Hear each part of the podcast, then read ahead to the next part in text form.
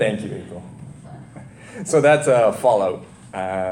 So you can see that Benji, who was holding the tablet, he's seeing something else, and Ethan Hunt is seeing something else, right? So the whole idea of this chapter is, what do you see? What are you seeing, right? Are you seeing 2D, or are you seeing the actual what Ethan Hunt's doing? Now, amazingly enough, Tom Cruise did all the stunts on this movie, and he's like, what, 56, right? 56 years old. Yeah, Christian Science. Right? Way to go, Christian Scientology. All right. Anyway, so that's another religion you could toy around with.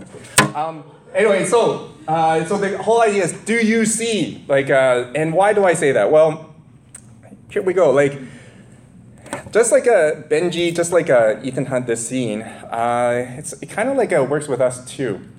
So when we see something, it's interesting how our brain works.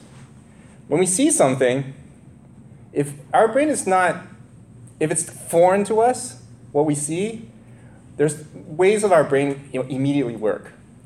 It either goes into a defense mechanism, triggers it, and say, oh, foreign, right? I don't understand it, I'm not used to it, I'm not familiar with it. So then sometimes people would, like, from some of us, we would run away, right? That's our defense, right? Oh, dangerous. It might be dangerous, it might be unknown, let me get out of it. Or our brains are sometimes wired, this is just natural, this is how we do it, naturally do things, is that we try to attach some familiarity with it. It's called analogous, right? Like, what is similar? So I see like a person's attitude or whatever, or I see something really just unusual, so I try to find something of that person or that thing that I'm familiar with, and I'll attach that, and then generalize. So let's say I see Brian, right? Right over there, and then, oh, tall Chinese guy, right? And then I know many tall Chinese guys. They're not trusted, they can't be trusted. So, so then it's like, okay, I don't know him, but then I'll just put that impression on him right now, so that I would, be safe. I know how to encounter him. You get what I'm talking about? That's how our brain works too. But other times, there's also triggers, interesting enough. So we look for the trigger mechanism. So here's an example. No one knew who my classmate was when I brought her in to teach a Sunday school class at church. This is a Chinese church. And so I go, you know what's never been taught in this adult Sunday school? Genesis. So then I said, wouldn't it be cool to learn a more academic, theological approach to Genesis? And I thought, hey, you know what? My classmate, awesome at it. She has a thesis on it. She did a master's on it. And then so I invited her in. Lo and behold, on the first day, there were a lot of people. I go, there's a lot of people that I've never seen before. In fact, they're from the Chinese congregation, from the other side, and they were attending. I'm like, great. But little did I know, they were just there to be like cops, right? They were there to like just scope, making sure that everything's taught right. So because they don't know her that well. Do you know what they really want to know? They just wanted to hear one word coming out of her mouth. One. And if she never said it, it's okay. But if she said it, she's gone. What do you think that word is when you're teaching Genesis in a conservative church? Evolution. And so when my friend spoke that one word, and she said, evolution is one of the Christian views. They didn't even bother hearing one of the Christian views. Once they heard evolution, that's it. They wrote her off. That's it. She's gone. They didn't even understand. They just triggered. Our brains are so wired that way that we expect certain things that if we hear something and it triggers us, we just write it off on the rest of the stuff. Just try it out on yourself. We do that often. Here's another one. I have a good friend, and actually Janice knows her quite well because she's her boss still. It's like Shayla Visser went to C2C. C2C is a church conference. All men, white burly men, with plaid shirts, untucked jeans. Like for some reason, it's like stereotyped. It's like I was the only one in a suit, the only Asian guy too. And then so Shayla went up there. She had a speaking part in the conference. And when she went up there, because these men are from that background where women shouldn't teach the Bible, when she quoted verses, you should have seen some of them. Some of them left the room, the auditorium. Some of them just ignored her. And some of them just started checking their phones. And I'm like, you're kidding me? Right? Like, just because of that trigger, our brains suddenly just wire to a way that we just write people off like that so quickly. And that's what's going on here in Luke 18. It's no wonder that Luke combines stories, and it had a lot to do with see and perceiving. The word seeing and perceiving and understanding has a lot to do with our eyes. And for some reason, he put them all together in Luke 18 and made it as a repetitive theme. Why would he do that? Well, let's go on. If you have your Bibles, let's turn with me to Luke chapter 18, verse 31. Luke chapter 18, verse 31. Jesus took the 12 aside and told them, "We are going up to Jerusalem, and everything that is written by the prophets about the Son of Man will be fulfilled. He will be delivered over to the Gentiles. They will mock him, insult him, and spit on him. They will flog him and kill him. On the third day, he will rise again." The disciples did not understand any of this. Its meaning was hidden from them, and they did not know what he was talking about. He's going to Jerusalem now, folks. Jesus. He's heading there. He's fulfilling prophecy. A lot of these Israelites, these Jews, they know their books. They know the books of the Bible and the Old Testament. They know the prophecies. What is Jesus right now? What do they want Jesus to be? Oh, wait, next slide. They want him to be Captain America, right? Remember? They want him to be the warrior, the military warrior, to lead them into battle, to go into Jerusalem, take over the temple, make that into a kingdom, a palace, just like King David did. And then have this whole 12 disciples to be his right-hand men, okay? To clear out all the corrupt priests, to get rid of the sinners. Happy birthday, Paddock. And also to get rid of the Romans, the big bad Romans, right? So that's what they wanted. So when they knew that Jesus was walking towards Jerusalem now, it is time to go to Jerusalem, what are they thinking? Woohoo! Finally, Jesus is doing something we wanted him to do, right? He's been circling around forever, but now he's going into Jerusalem. Sure, he went into Samaria to talk with Samaritans. We'll forgive him for that, right? Sure, he touched lepers. We'll forgive him for that. Sure, he healed some blind people and forgave the sins. Yeah, that one was just a blip on the radar. We'll forgive him for that. But now he's heading to Jerusalem. He's at the doorstep of the temple. He's finally fulfilling what we want him to do, right? That's it. Everybody is focused on verse 31. You follow? He's finally going to Jerusalem. The Son of Man, Daniel, it's the Son of Man coming down. Ezekiel, the Son of Man, finally is going to wipe out all those rebels in Jerusalem and cleanse the temple and finally sit on the throne and bring God in, defeat Thanos, and boom, right? Everything's going to be back to normal. Life will be good. But then, what did Jesus say in verse 32? He will be delivered over to the Gentiles. They will mock him, insult him, and spit on him. Wait a minute. The Jews are thinking, the last time I saw Endgame, Captain America didn't lose. Right? They probably had Endgame back then, but it wasn't, Anyway, they would say, Captain America can't lose. Good guys never lose. Good guys win, right? So then they were so focused on verse 31, I don't even think that they even knew what he said in verse 32, right? Think about it. They are so focused on the 31, sort of like us. We want Jesus to do our thing. We want him to do that one thing. We pray for it all the time. We want Jesus to do that. Yet when he talks to us and when it's something that's contrary to what we want, I wonder if we don't listen because we're so fixated. Just like what I said about how our brains work. We're so fixated on what is familiar to us, fixated to what we want, that we neglect to actually hear and listen and understand what he's trying to tell us in the latter part. Jesus says, I will be delivered over to the Gentiles. I will be delivered to the Romans, the hated Romans, and I will be killed by them. Yet the disciples go, no, you can't. In their minds, subconsciously, no, you can't. I'm going to focus on verse 31, not going on to verse 32. Nonsense.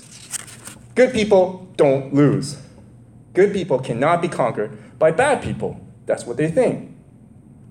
Jesus, you're our warrior. You're our leader. You're our savior. How can you possibly be handed over to the Romans? Nonsense. Let's move on. Luke chapter 18, verse 35. As Jesus approached Jericho, a blind man was sitting by the roadside begging. When he heard the crowd going by, he asked what was happening. They told him, Jesus of Nazareth is passing by. He called out, Jesus, son of David, have mercy on me. Those who led the way rebuked him and told him to be quiet. But he shouted all the more, Son of David, have mercy on me. Jesus stopped and ordered the man to be brought to him. When he came near, Jesus asked him, What do you want me to do for you? Lord, I want to see. He replied.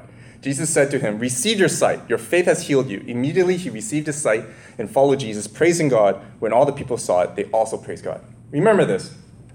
When we are approaching this passage here, the context is that they were expecting Jesus to be Captain America, right? Again, they completely ignored him to die in the hands of the Gentiles. They didn't really see him as God, right? Because remember, Jesus says, claimed that he was God, but then a lot of them said, wait a minute, but God forgives sins, but you're forgiving sins. Only God can forgive sins, right? God can only heal. So they're still confused about that part.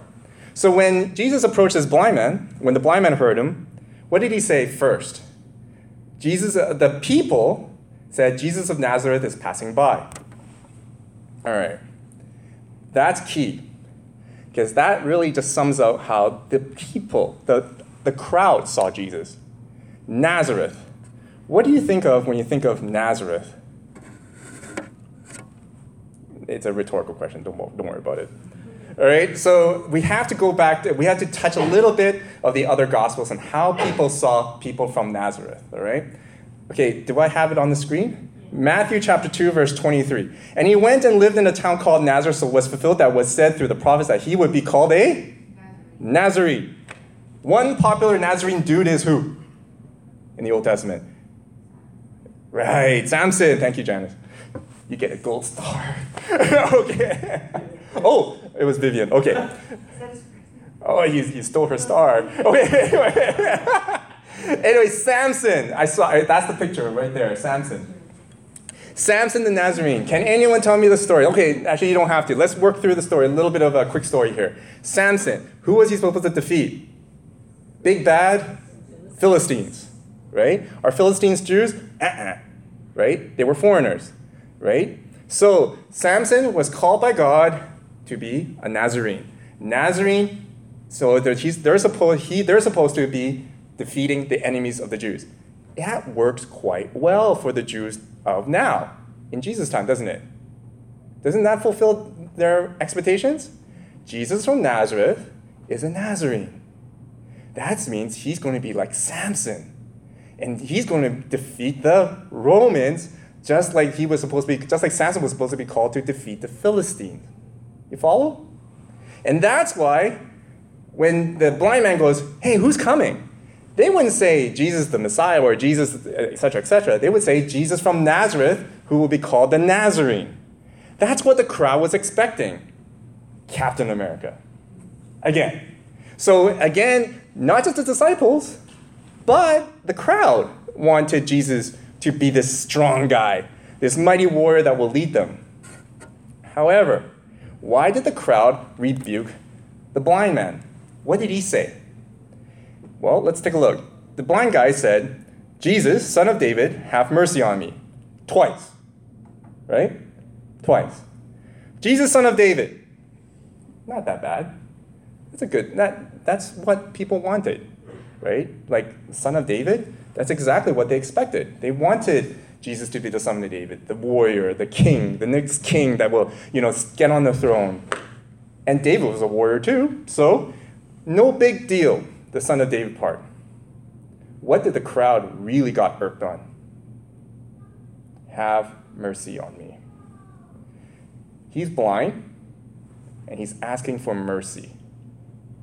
If you recall, when the disciples and Jesus passed by another blind man, what the disciples asked? Who sinned? The parents or he? That he's blind. Jesus says neither, for the will of God will be shown through him. Now, that's the mentality of the Jews back then. The reason why you're sick, the reason why you're blind, the reason why bad things are happening to you is quite possibly, and most likely, you sinned. And so the only way to be healed is in the Old Testament way. And what's that? To be excommunicated, go into the desert, pray like you've never prayed before, and hopefully God will show mercy on you, to give you something you do not deserve and to prevent something that's happening to you that you deserve, which is heal you from your sickness. You follow? Then when you're healed from the sickness, what are you supposed to do? You're supposed to go to the temple, don't touch anyone, wear a mask if you have to, and then go to the temple, and the priests have to be a triage and say, yes, you're good, you're healed, you're fine, you're clean now. Go back into the community and be reacquainted. Nowhere does it say a human being who does the healing, right? Only God can. God can show you mercy. God can heal you. What does the blind man see? Well, he can't see right now. But what does the blind man say? Jesus, son of David, good for the crowd. Not good for the crowd is, God, have mercy on me. Have mercy on me, meaning heal me, but have mercy on me. Forgive my sins. Forgive me. This blind man sees something way beyond what the crowd saw, how the crowd saw Jesus. The crowds only saw him as son of David. The blind man, what does he say? Have mercy on me. That is one thing that the crowd couldn't see. Even the disciples couldn't see.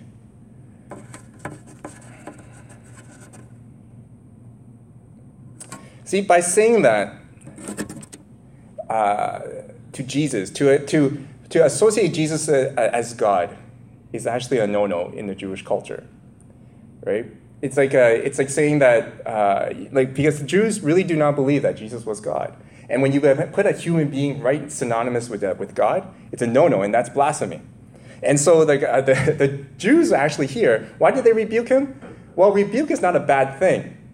Rebuke is actually to say to help with somebody to prevent any more bad stuff happening to you, right? It's like me telling you and rebuke you to not drink so much, right? Because bad things will happen to you.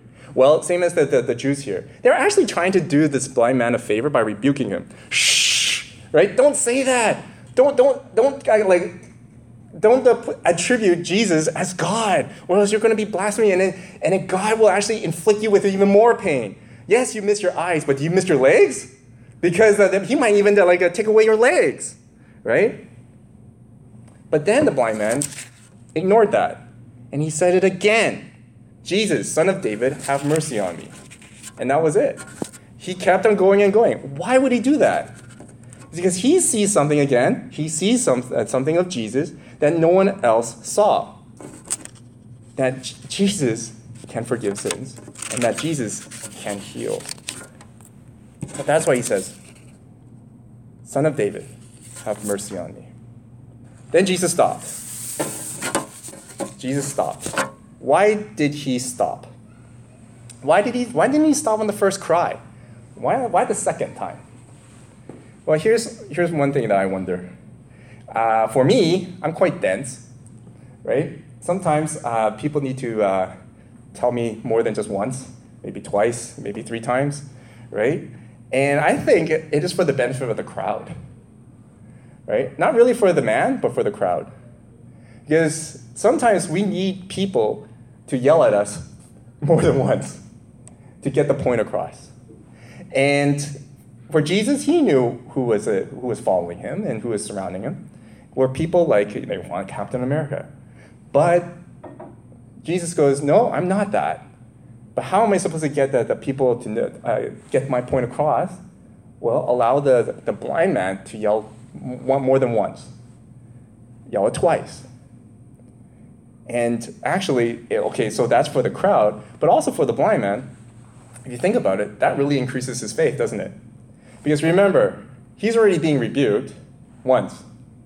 He's already given a warning. Usually people give up by then. But he says, no, I believe that Jesus is more than that. I believe that he's more than that. I believe that he can heal, he can forgive me and heal me. So he yells it again.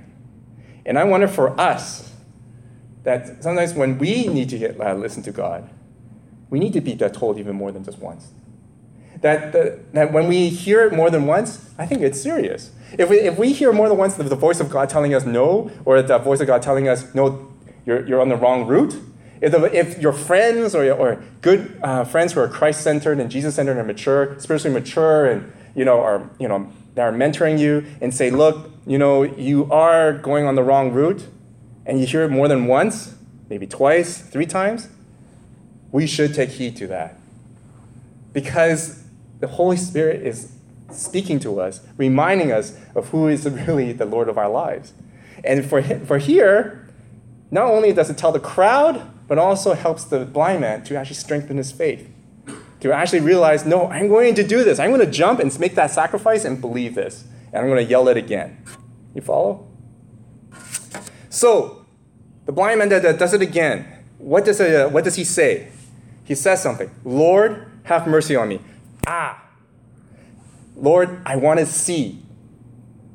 Lord. That's what this blind man would believe who Jesus was. His Lord. God.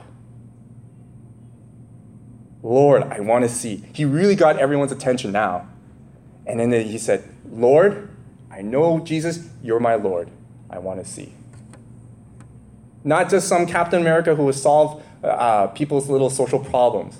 No, he knew that Jesus was not there to just comfort him, pat him on the back. He knew that Jesus was not there to boost his self-esteem. He knew that Jesus was his Lord. And that's why he says, Lord, I want to see. That is like the most simplest believer's prayer ever. You think about it. Jesus, I want to see that you're God. And Jesus heals him. How about us? Let's reflect on that a little bit before we move on. How do you see Jesus? Do you see Jesus like the crowd? I think so, some of us. I know that some of us use Jesus as a token. They'll say, oh, you know what? I'm a Christian. You trust me, right? Let's do business, right? Or oh, I believe in Jesus because I want to get into that school, right? Or I believe in Jesus because of this or that. And then sometimes I was an intern and I was baptizing teenagers back then along with my senior pastor. Most of their testimonies about self-esteem. Yeah, I failed my course. And, I felt really horrible. Or she dumped me. Or, whatever. And then they get baptized for the reason of, oh, when Jesus came into my life, and I realigned and have him as Lord of my life, I feel so much better, right? Like, come on, right? Like, Jesus is not your little, lucky charm, right? Like, Jesus is not there to give you a pat on the back and to boost your self-esteem. You know what Jesus is there for? To wipe out every single nook and cranny of the things that you have in your life and make sure that he's Lord of your life. That is dictatorship right there. Right? He's not there. You're not going to choose him. No, he chooses you. Right? That's what he said. Right? It's not democracy there, man. Right? You can't vote for Jesus to be your Messiah. He is your Messiah. Right? So really, Jesus is not here to play around. We already visited that chapter already. You either believe him or you don't, and you go throw into hell. Easy. Right? And that's why Jesus, don't toy around with me, folks. I am not here to solve your little problems. I'm not here to boost your self-esteem. I'm not here to pat you on the back or give you comfort. I'm not here to pass your stinking exam. I'm not here to help you to pass an exam. I'm not here to give you a better job. I'm not here to give you a spouse. I'm not here to do that. I am your freaking Lord of your life, and I need to be in your life and be the Lord of your life. I'm the God. That's what Jesus says. I'm the one who created the heavens and the earth. I am the one that could go like this and you're gone. We got to respect him that. And this blind man did. Put him with the utmost respect. Lord, have mercy on me because I know that I am not worthy. Lord, you are my Lord, and help me to see that you are. And I think that's our prayer today, too. Time and time again, we need that. Let's move on. Luke 19, going to the first verse. Jesus entered Jericho and was passing through. A man was there by the name of Zacchaeus. He was a chief tax collector and was wealthy. He wanted to see who Jesus was, but because he was short, he could not see over the crowd. So he ran ahead and climbed the sycamore fig tree to see him, since Jesus was coming that way. When Jesus reached the spot, he looked up and said to him, "Zacchaeus, come down immediately. I must stay at your house today." Verse 6, so he came down and at once and welcomed him gladly. All the people saw this and began to mutter, "He has gone to be the guest of a sinner." But Zacchaeus stood up and said to the Lord, "Look, Lord, here and now I give half of my possessions to the poor, and if I have cheated anybody out of anything, I will pay back 4 times the amount."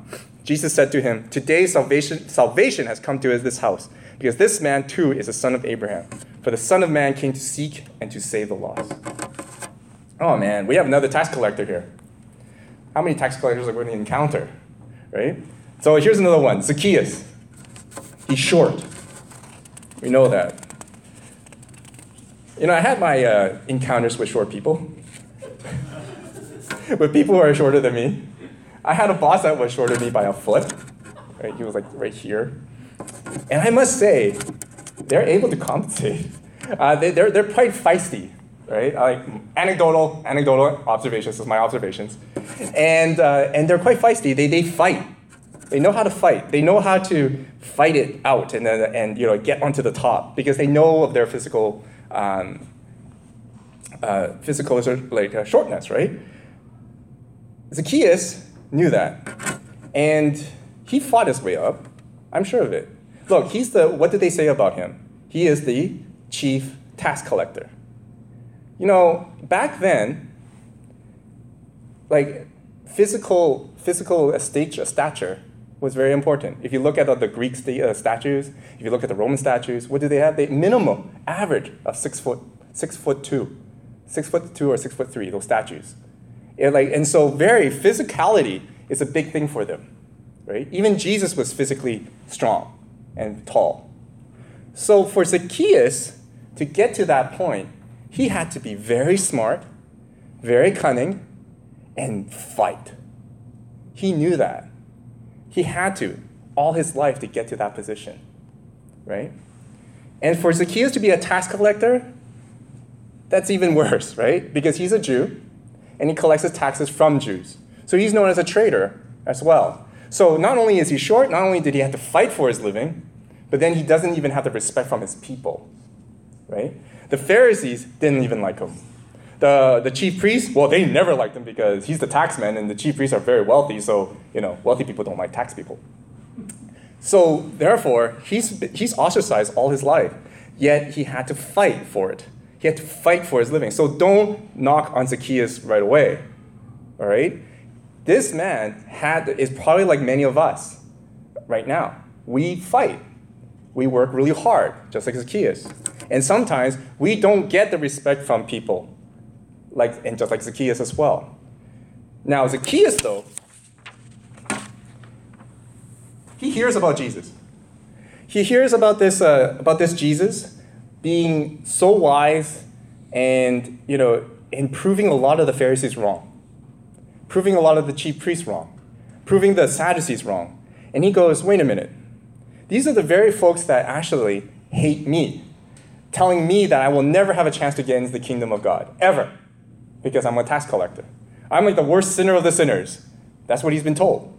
Yet Jesus is right now stumping the very people that are telling him that you can't make it. So what do you think Zacchaeus is going through is in his mind? Now, he's a fighter, right? He goes, maybe, just maybe, Jesus is right and they're wrong. Maybe there is a chance for me to get into the kingdom of God.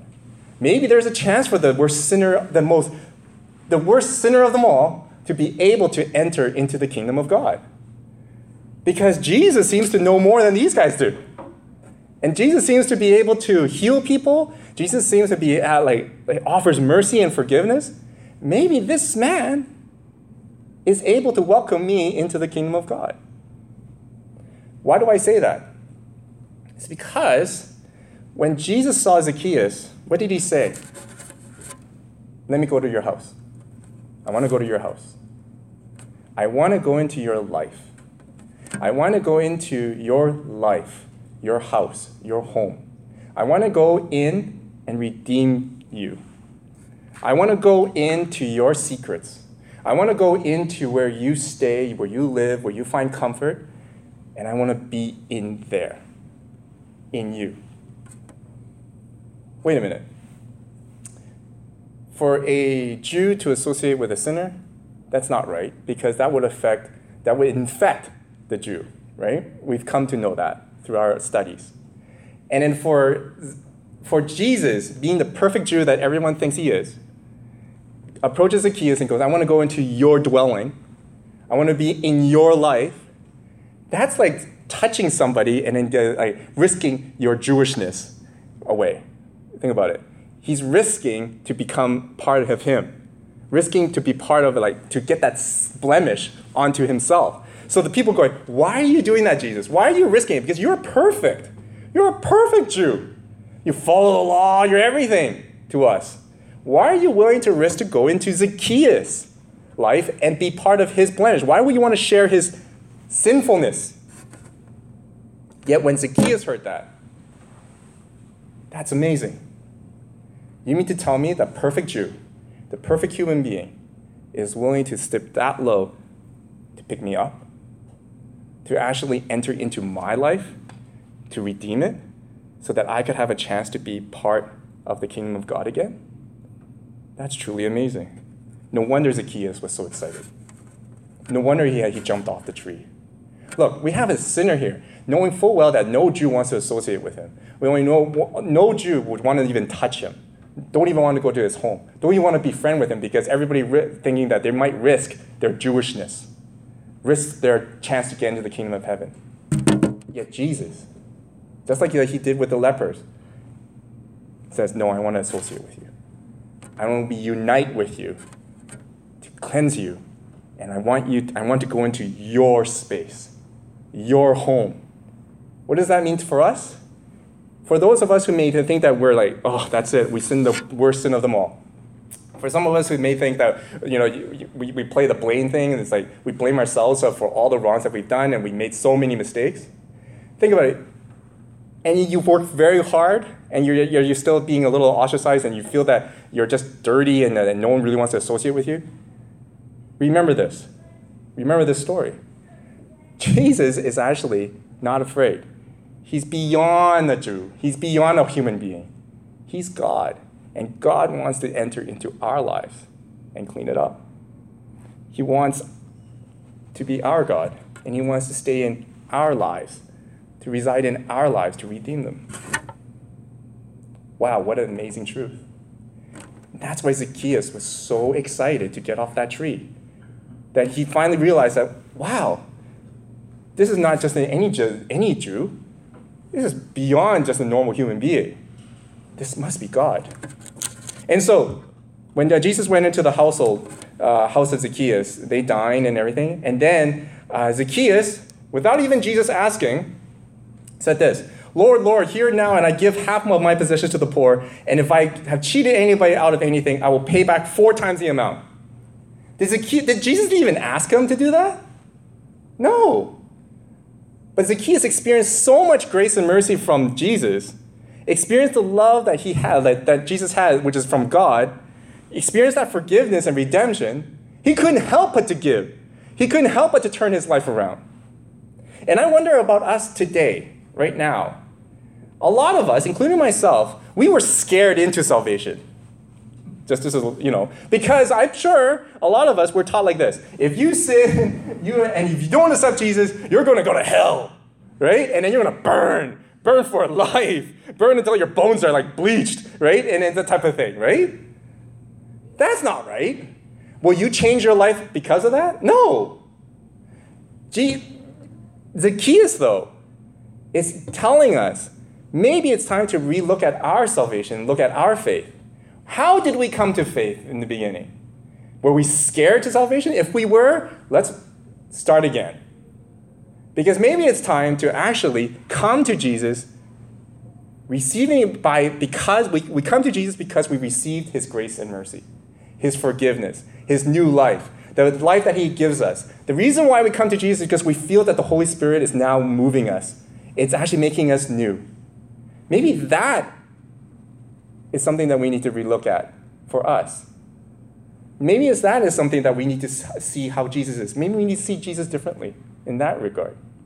Because for us, if we see Jesus as this, how they see it, and we see God as this overbearing and unmerciful God and who only chooses whether to heal the good ones, right? And then scares us to salvation, I think that's the wrong perspective. We will never have our lives changed if we're scared, if we're out of fear. I think the reason why Zacchaeus changes his life around so quickly was because he experienced the grace and mercy from God, the grace and mercy that Jesus offered to him. And Jesus says, salvation has now come to this house because of it. What joy, what fullness, the magnitude of fullness of joy and to have a relationship with him in that regard, in that way, to receive the grace and mercy from God in that regard.